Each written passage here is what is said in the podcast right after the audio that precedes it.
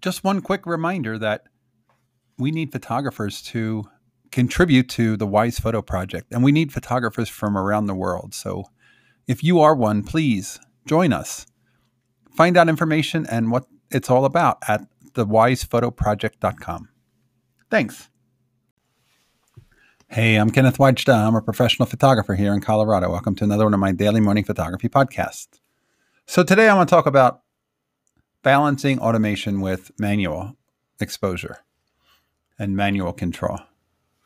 Are you really fast at shooting a manual camera and setting your shutter speed into your aperture and really quick at either zone focusing or quick focusing with the focus dial by hand? Then great. Keep shooting in manual. But I don't shoot in manual most of the time when I'm using a digital camera or a more modern film camera like a Nikon F100, I'm using aperture priority and autofocus. And certainly, aperture priority is my friend. If I'm shooting outside in the street, I can put the camera on f8 or f11 and tell the camera, shoot whatever speed you want. I'll be fine. That works. If I'm shooting inside at night, I can put the camera at f1.4 or f2 and say, shoot whatever you need.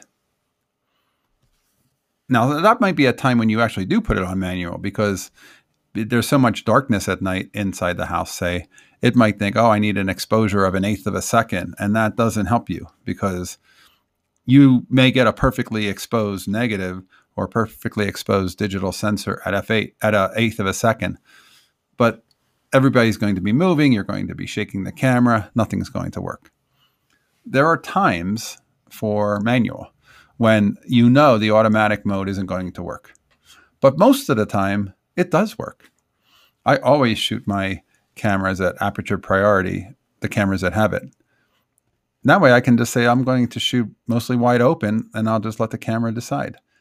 Because if you're going to look through the meter, set an aperture, and then look through and see what the meter says to do for the shutter speed, and then you do exactly what it says, well, that's exactly what aperture priority is doing anyway. You're not doing anything different.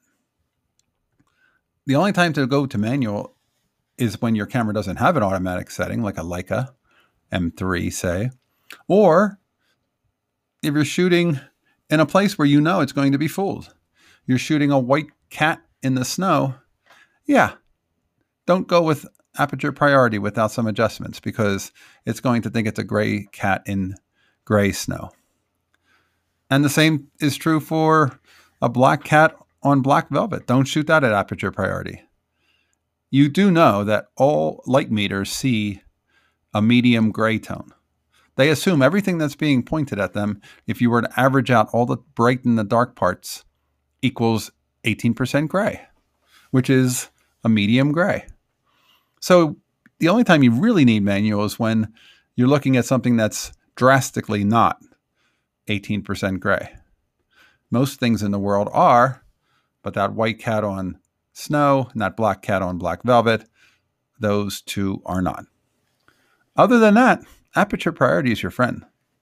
Even program can be your friend. If you are not good at setting up the camera quickly and you're missing shots, it would be better to use program and let the camera create the exposure and you worry about composition. And there are professional photographers. I'm pretty sure I heard Martin Parr say he only uses his cameras on program because he doesn't want to be bothered with the camera. He wants to only only work on composition and what he's making as a story, and he doesn't want to be bothered by the tech. So do not think that you can't use automation. Unless you're so good at getting it without needing it, that's great. But if you are missing things, then automation is certainly your friend. All right, that's today's photography talk. If you're enjoying these, hit the subscribe button. I welcome your comments.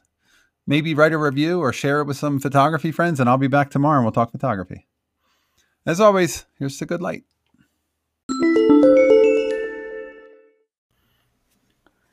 Hey, if you want to read about some photography things that are on my mind, go to 6x6portraits.com. You might like what you find. All right, on with the show. Hey, one last thing. Watch my YouTube channel. Here's to goodlight.com. And I put out a weekly YouTube of inspiring photo talks, and I think you'll enjoy it. So take a look. Here's to good light.